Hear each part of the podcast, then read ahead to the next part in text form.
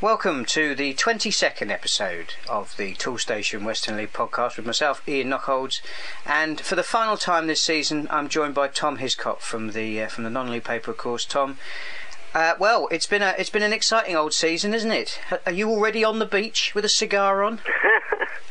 Off to Egypt in a few weeks, so not quite yet, but yeah, missing missing the uh, the Saturday afternoon.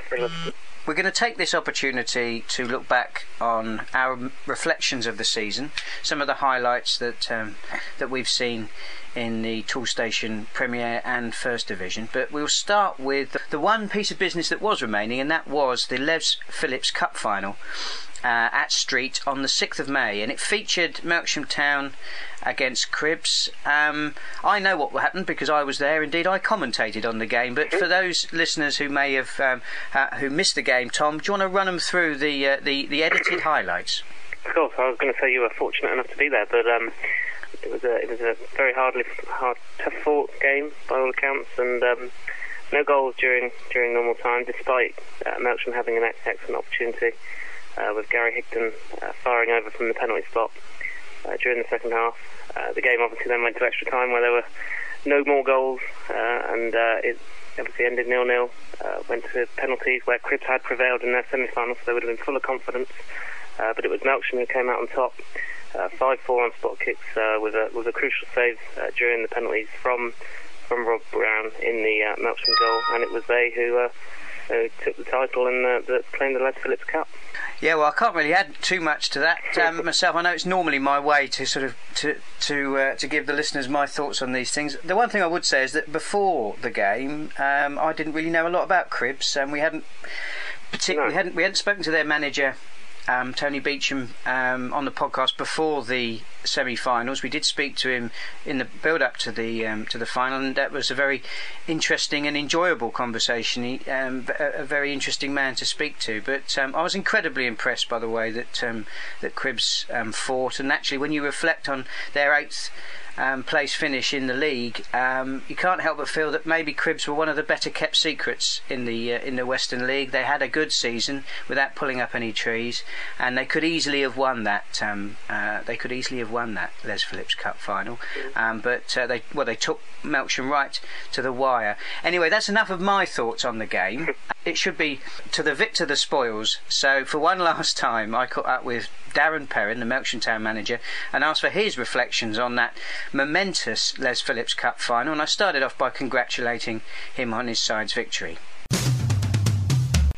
Thank you very much, and uh, obviously delighted to uh, have won it for the first time in the club's history. Congratulations also to Crib Street and the Western League in in making it such a special day.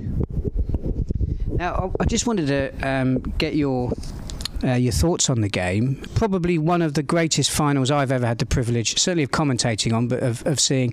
I've actually watched a few of your finals over the years.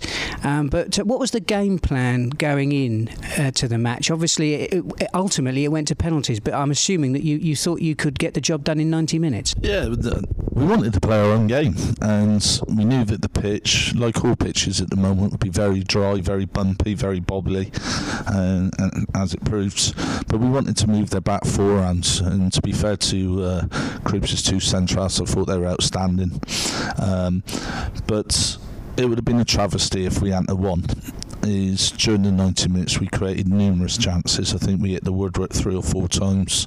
We've had, we've obviously missed a penalty, and and then as you quite rightly said, it was it does become very nerve wracking, and you you're almost thinking, is it going to be one of these days that uh, you're doing everything and it's your name's just not meant to be on the trophy? But uh, luckily and thankfully it was, and uh, and we're immensely proud to be the uh, Les Phillips Cup winners.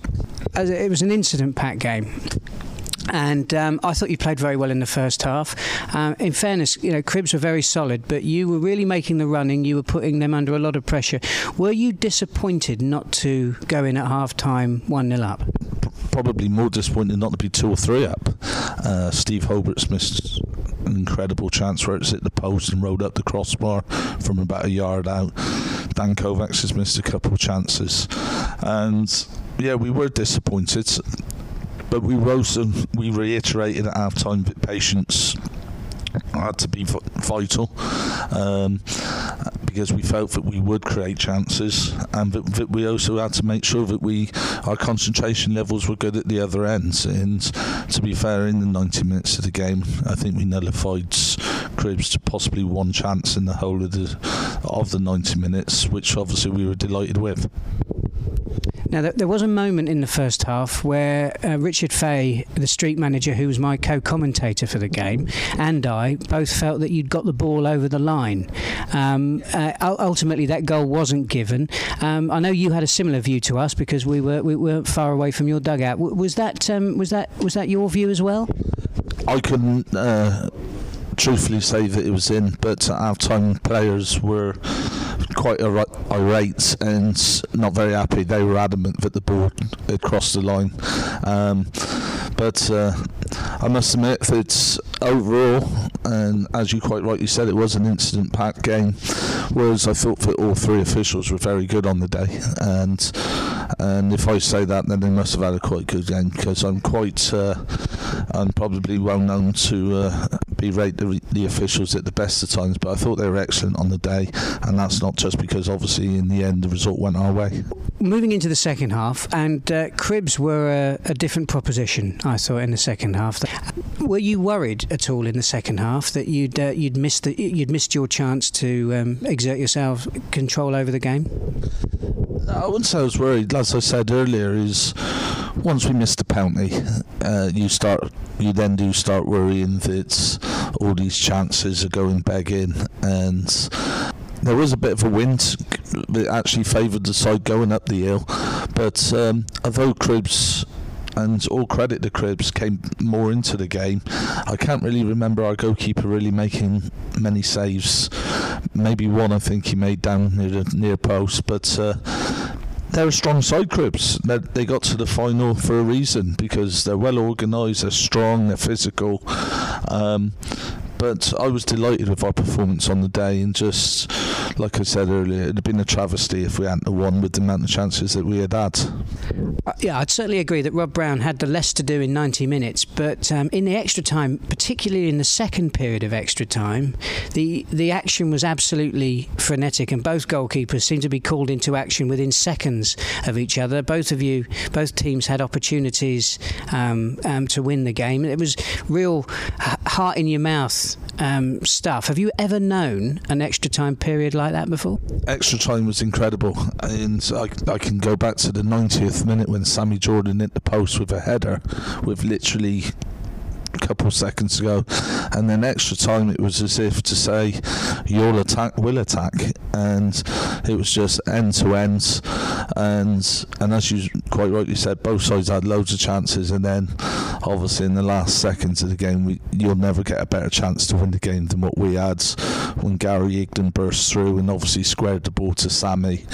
You'd have put your house on it, and the the Cribbs keepers made a magnificent save um, to block it, and then the final whistle goes, and then you're then obviously sorting out your penalty takers. I suppose it'd be, you know, in some respects, it's easy to talk about the, you know, the penalty that was missed earlier on, and maybe that helped to sort of settle the nerves of, of your players. Although, of course, then the pressure's always on to, to take it. But we'll, we'll, go to that, that final minute. You, you, you, we'll go to that final penalty um, kick. It was Lee Davidson who uh, who had to take it for you, and um, he, he's a character, isn't he? He'd had an interesting game. at times, he'd put his body on the line for it. He'd, he'd, he'd given what I well what what certainly looked like more than 100%, if that's even possible. He's had a great season, Lee, and he, he's played exceptionally well this season. And I made the decision to bring him back in for the final. He uh, I think it's well known that uh, he let the side down and the club down when we played Street at home. We were 2 0 up in Coasting, uh, and then needlessly got sent off, and then Street deservedly beat us. And Lee has, Lee has been suspended for the last three games, and his experience, his left foot, his his his experience of big games um, made me pick him. And I thought he had a very good game, although the longer the game went on, uh, he, found it more and more difficult with his match fitness against uh, the crib substitute, substitute Horace, I think his name was, who, who gave him a real tough time. And it, that was one of the um, things that I remember the final. That both of them went for each other the whole game, and nothing was left out on that pitch uh, from either of those players. And uh, once uh, once we got to the last penalty and Lee going up, I was very confident that Lee would score. He, um, in in training, he very rarely misses, and um, we did it properly. Yeah, you certainly did. Uh, fantastic achievement and, and, a historic achievement, as you rightly say, for the club, and a, and a great showpiece occasion for the Western League. And I think that that um, you know it, it, was it was a great final. They, they, in my experience of Les Phillips Cup finals, they're often a cagey affair, but very rarely do you get such a cagey affair that has so much um, entertainment. I mean, there was there was there was absolutely everything about that game. It was a fantastic one.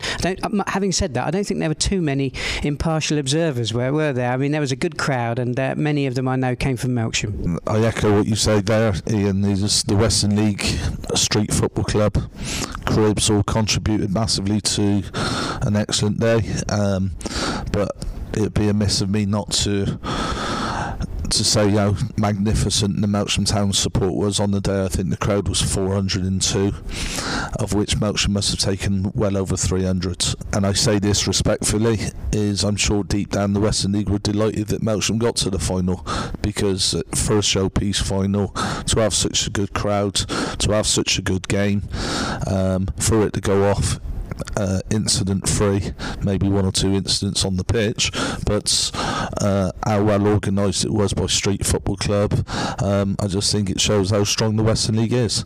Um, you don't have a great final unless you have two teams in it, and um, Cribbs certainly played their part.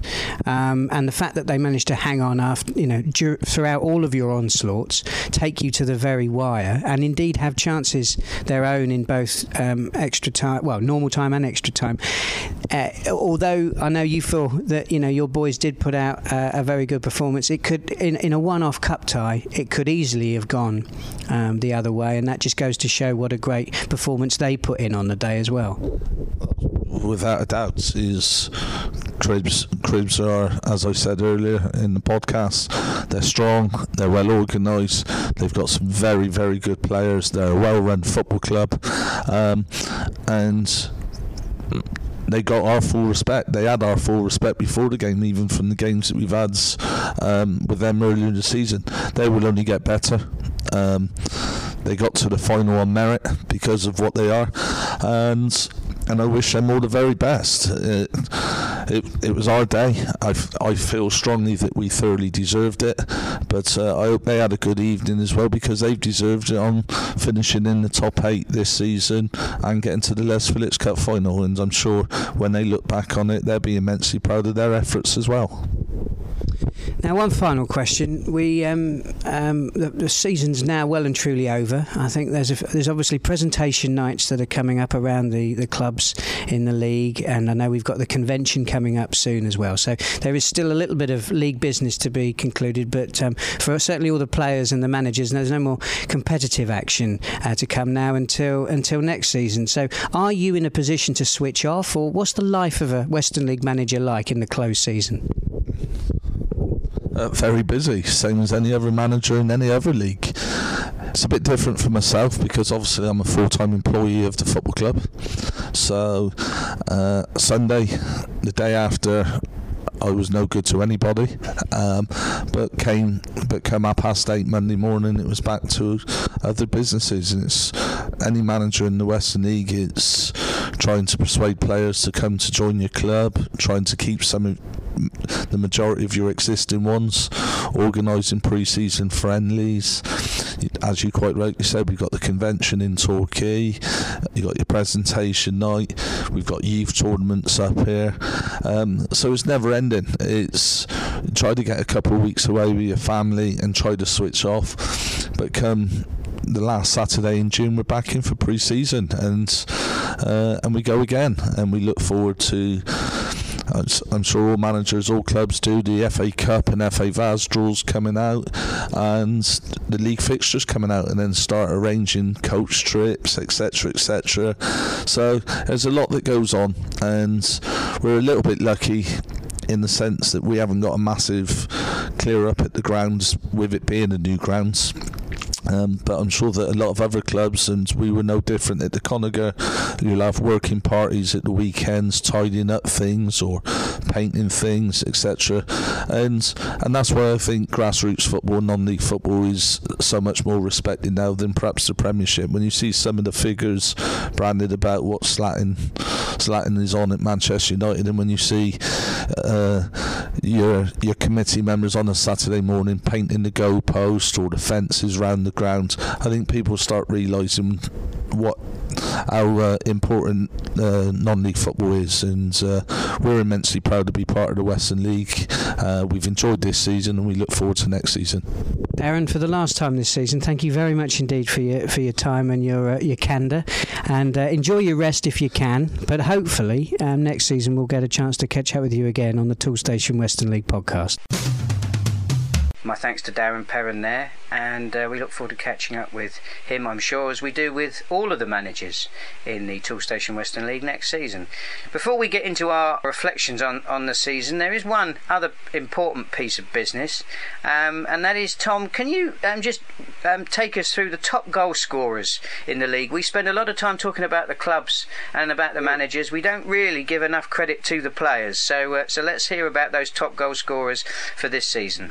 Of course. Uh, in the Premier Division, uh, the Golden Boot eventually went to Troy Simpson, uh, who ended the season obviously at Bristol Manor Farm, the champions, but he did start uh, start the year playing for Odd Down, um, where some of his goals came. So he ended with 32 league goals. Uh, and as I say, top top goal scorer in the Premier Division, just ahead of the likes of Steve Murray uh, from Street, who got 28, 29, sorry. Gary Higdon, the Les Phillips Cup winner uh, for Melksham, he has got 28 league goals. Jared Lewington, uh, a late surge from him, helped him grab 28 league goals, and there were 26 uh, for another champion uh, in Dean Stamp. In the first division, Asa White, who went for a very good good patch just after after the new year, he scored 30 league goals for Hengrove Athletic, obviously claimed promotion. There were 25 goals from Keynsham Town's Matthew Brown, 24 from Adam Jones of Cheddar, and then uh, Connor Williams of Wincanton Town, Sam Parker of Malmesbury, Victoria both got 22. And there were 21 for, for Callum Ham. Uh, and that was the first division leading scorers. And then overall, so including all competitions, so obviously the Cup, uh, Steve Murray and Troy Simpson both got 37, but they were pipped, pipped to the post by Matthew Huxley of Cadbury Heath, who scored 41 goals in all competitions this season. Uh, and he is our leading goal scorer overall. Our Golden Boot winner. Mm. Well done, Matthew Huxley. Um, excellent effort there. Um, and of course, the other um, people that we should congratulate are our league winners. Um, in the first division, Clive Jones's Wellington, who took it right to the very last game of the season to clinch the first division title, but clinch it they did. They'd already got promoted, um, but they won at Radstock and uh, worthy winners of the uh, of the first division, having spent so much time uh, on top of the table. And of course, um, great tribute should go to Lee Lashenko's boys, Bristol Manor Farm, and um, what was a momentous points tally. Tom, I mean, I, I don't know if anybody's ever matched that points tally before. I'm sure we're going to have some wags out there who are regular listeners who might be able to correct me, but 102 points is a remarkable tale, isn't it? Yeah, from 38 fixtures uh, to win 33 of those um, and go past 100 points, as you say, extremely impressive. Suffering just two defeats all season. Uh, they were the cream of the crop, weren't they? And um, it it felt for a long time like they were going to take the title, and they never really let up. Uh, they were relentless uh, over the last few months, and yeah, 33 wins, as I say, from 38 games, uh, much deserved, and we, we, we wish them all the best in in the uh, in the Southern Southern League next year. Boss, we need some supplies for tomorrow. Oh, what's that? It's the helping hand from Toolstation. But it's uh... a hand. Yes, it's showing me around the Toolstation website. Nice. Yeah, I've selected paints, cables, sealant, and plumbing fittings. I can check up to them in its stock. Hit this button, thanks hand, and it's ready to collect in 20 minutes. So get the van. Can't the hand? It can't reach the pedals. Fair enough. Click and collect. Another helping hand from Toolstation. Your best mate for the job. Tom and I have picked out three of our favourite memories from this season's campaign. Tom, which is your first? Uh, the first one I was going to look at was uh, a cup fixture. Uh, it took place in March, early March, uh, and it was at Oaklands Park where Roman Glass and George uh, dumped out uh, Bristol Manor Farm of the Legs Cup, the eventual Premier Division champions, obviously. Roman Glass and George, who enjoyed an all right season in, um, in, in the first division, they finished 15th in the end a 1 0 win that afternoon. It was a lineup which was much changed for Manor Farm. That was the uh, both both teams will admit that, but uh, they did throw on three of their main players in Jack Durant, uh, Aaron Robbins, and Dean Stamp after after half time. Yet they couldn't break down uh, the resolute Roman Glass uh, defence, and they hung on for a, a famous 1 0 win.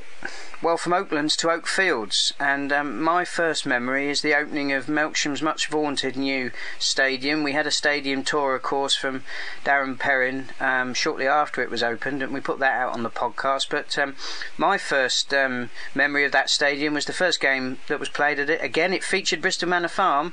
It was in the um, FA Vase of the fifth round of the FA Vase, and it was in front of a, a truly remarkable crowd. Over 1,200 people were at the game. I was I was there as well. I took my dad, and uh, we had a we had a fantastic um, we had a fast, fantastic day out.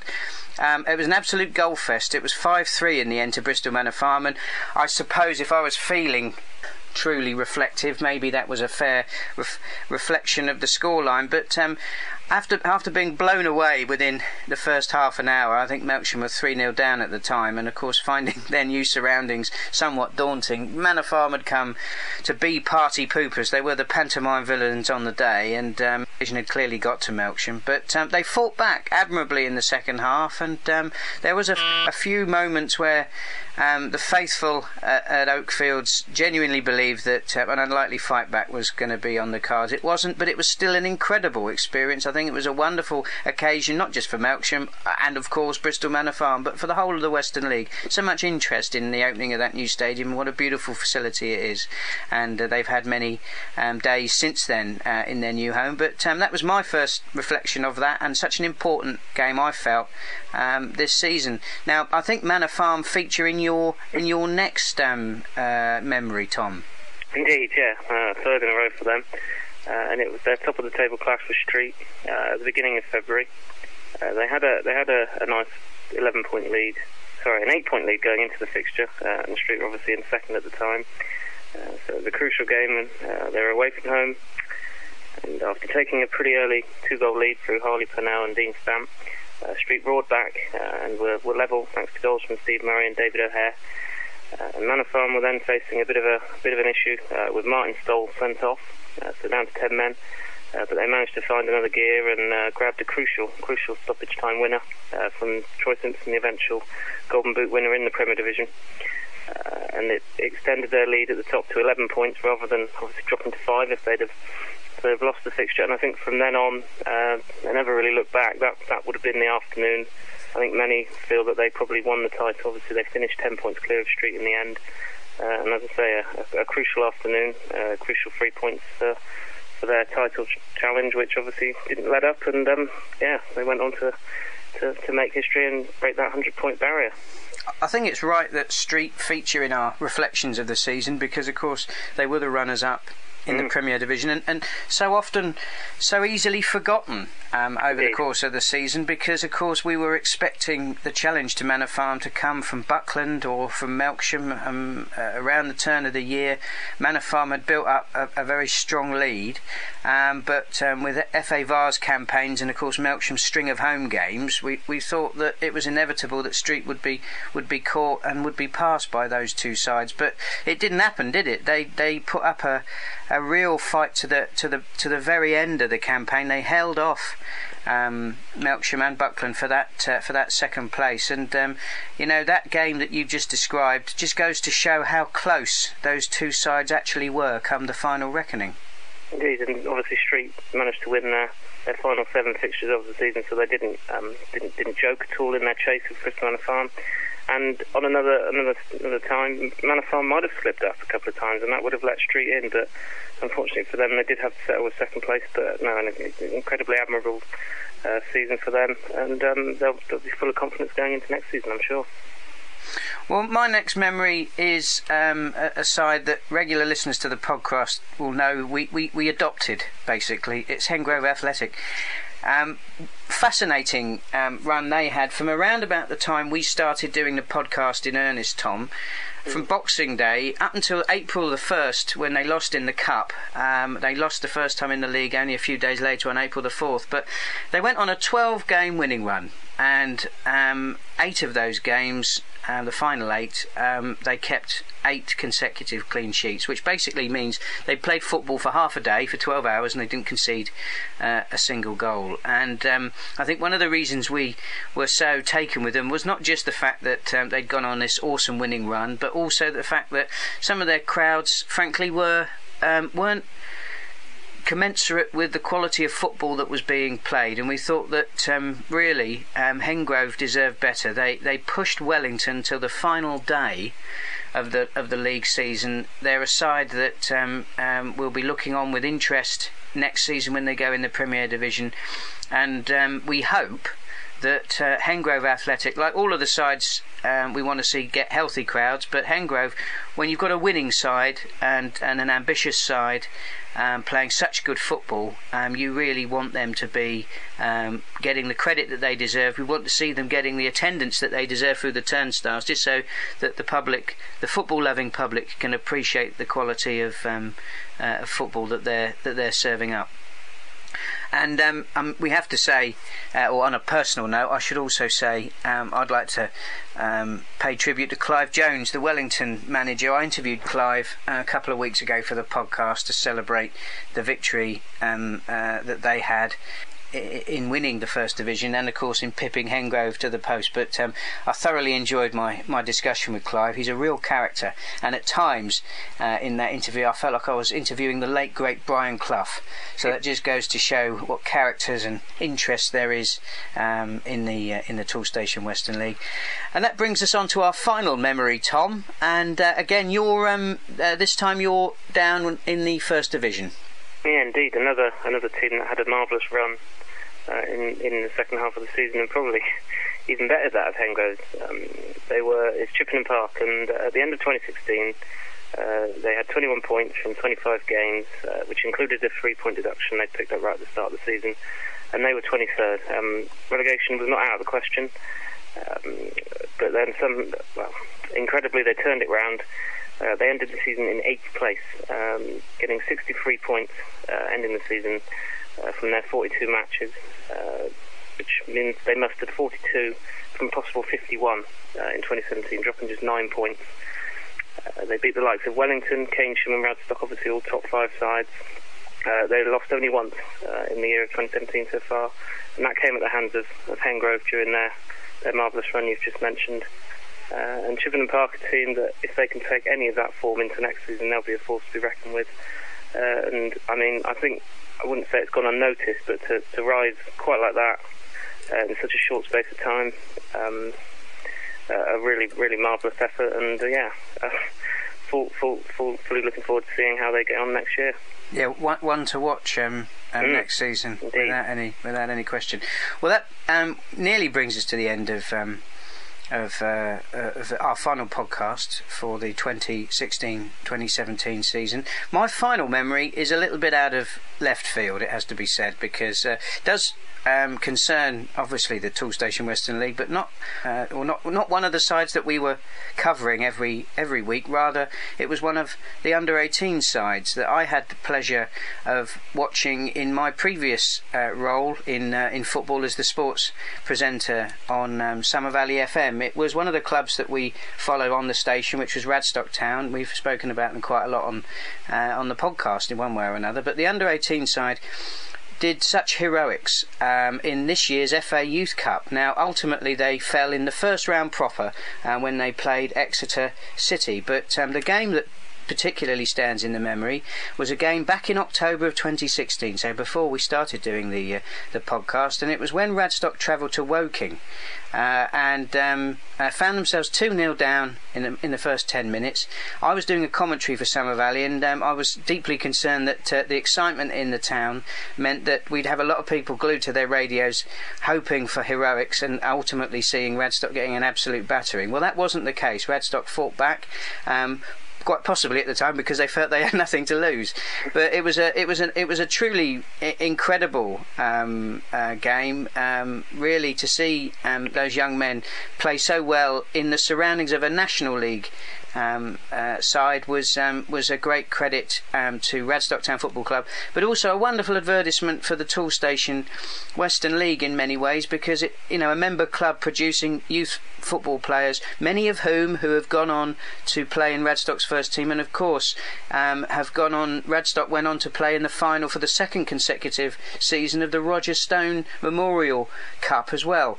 Um, but great to see that um, the Western League can produce clubs that have the depth in interest uh, and um, the depth in coaching to produce such quality under 18 side that play such wonderful football. And those um, uh, that w- that night in Woking was a night to remember. I know it was one that um, myself and Simon Wilkinson, the club chairman, it will live long in our memory. So um, a famous victory there by five goals to four the day that Radstock Town beat Woking in the FA Cup. There we go. That's my final memory from from this season. Um, Tom, my final memory really will be um, saying thank you to you for all of the, the time that we've shared together. Um, it deeply saddens me that um, um, that we weren't able to have one last podcast in the pub.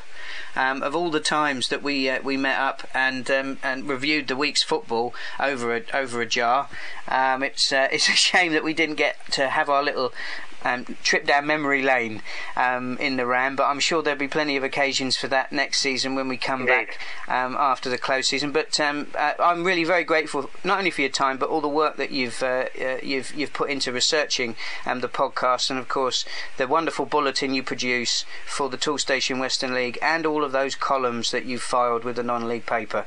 Um, uh, it really is a uh, it's it's wonderful that you're able um, to promote um, the league, and it's wonderful that you're able to do it in such detail that's very informative. So, on behalf of all the listeners, thank you very much for your time and what you've done this season.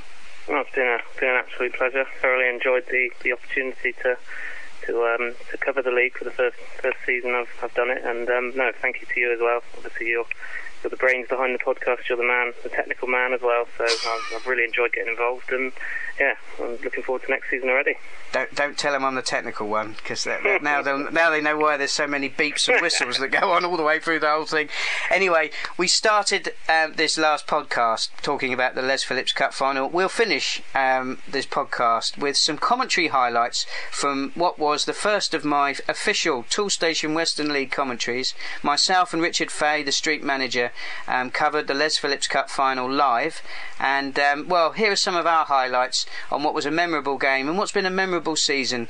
But from from Tom and myself for the last time, this has been the Toolstation Western League podcast.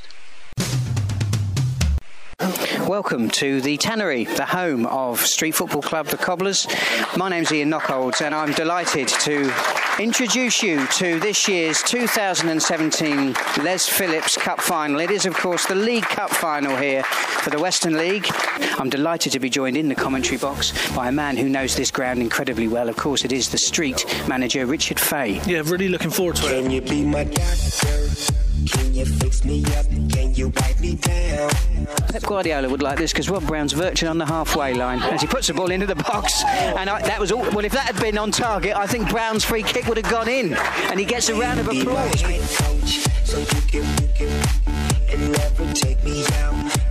can,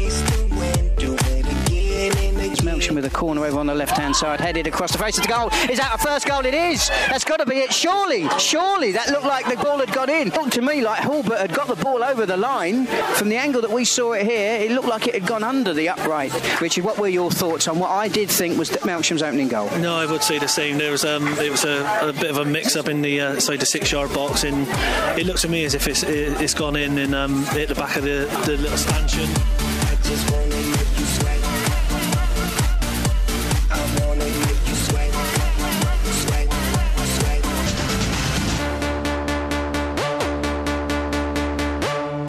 Melksham could be in here. And um, Kovacs has gone down and he's going to give a penalty. It was a messy set of challenges in the box. I certainly don't think that there was any intent, and I can see that the captain of Hodgson, he's going to get himself in the book, and he's gone in the book for his reaction.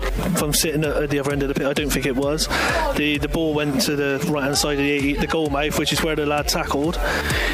Right then, it's going to be Higdon. Steps up. Can he break the deadlock? And he can't. He's put it over the bar. I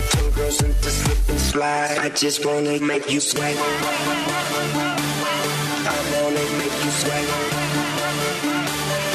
Well, Hiscox now at the other end plays the ball down the line for Demkiv. Demkiv gets a cross into the box and the header off the top of his head. And it's no, it hasn't gone in. I think it's come off. Did that come off the post? It came off the post. So the Melksham have hit the post in the dying embers. We've had chances at, at both ends. You uh, you couldn't make this up. This has been an absolutely incredible roller coaster final for both sides.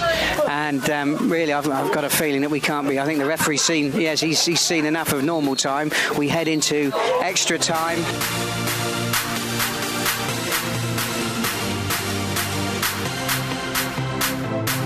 Where you going? What you say? I'm where her river flows. The Melksham captain lays it into the middle. Jordan, Jordan! Oh, what a save! And the header goes wide. You could not make it up. It looked like Jordan had an empty net to put the ball into, but somehow, from somewhere, Tom Lovell came up with a fantastic save. Now the ball goes out for a corner. Wow, well, I mean, this game's had absolutely everything. Is the, this? I mean, that would have been, I think, the last kick of the game. We are, we are at the very end of extra time now. It looks like Melksham are going to get enough time to take this corner. The, maybe this has got to be the last play of the game now. Melksham getting the ball to the far post, delivered high in the air, far too high in the end, and that's it. It's going to go to penalties. I just wanna make you sweat.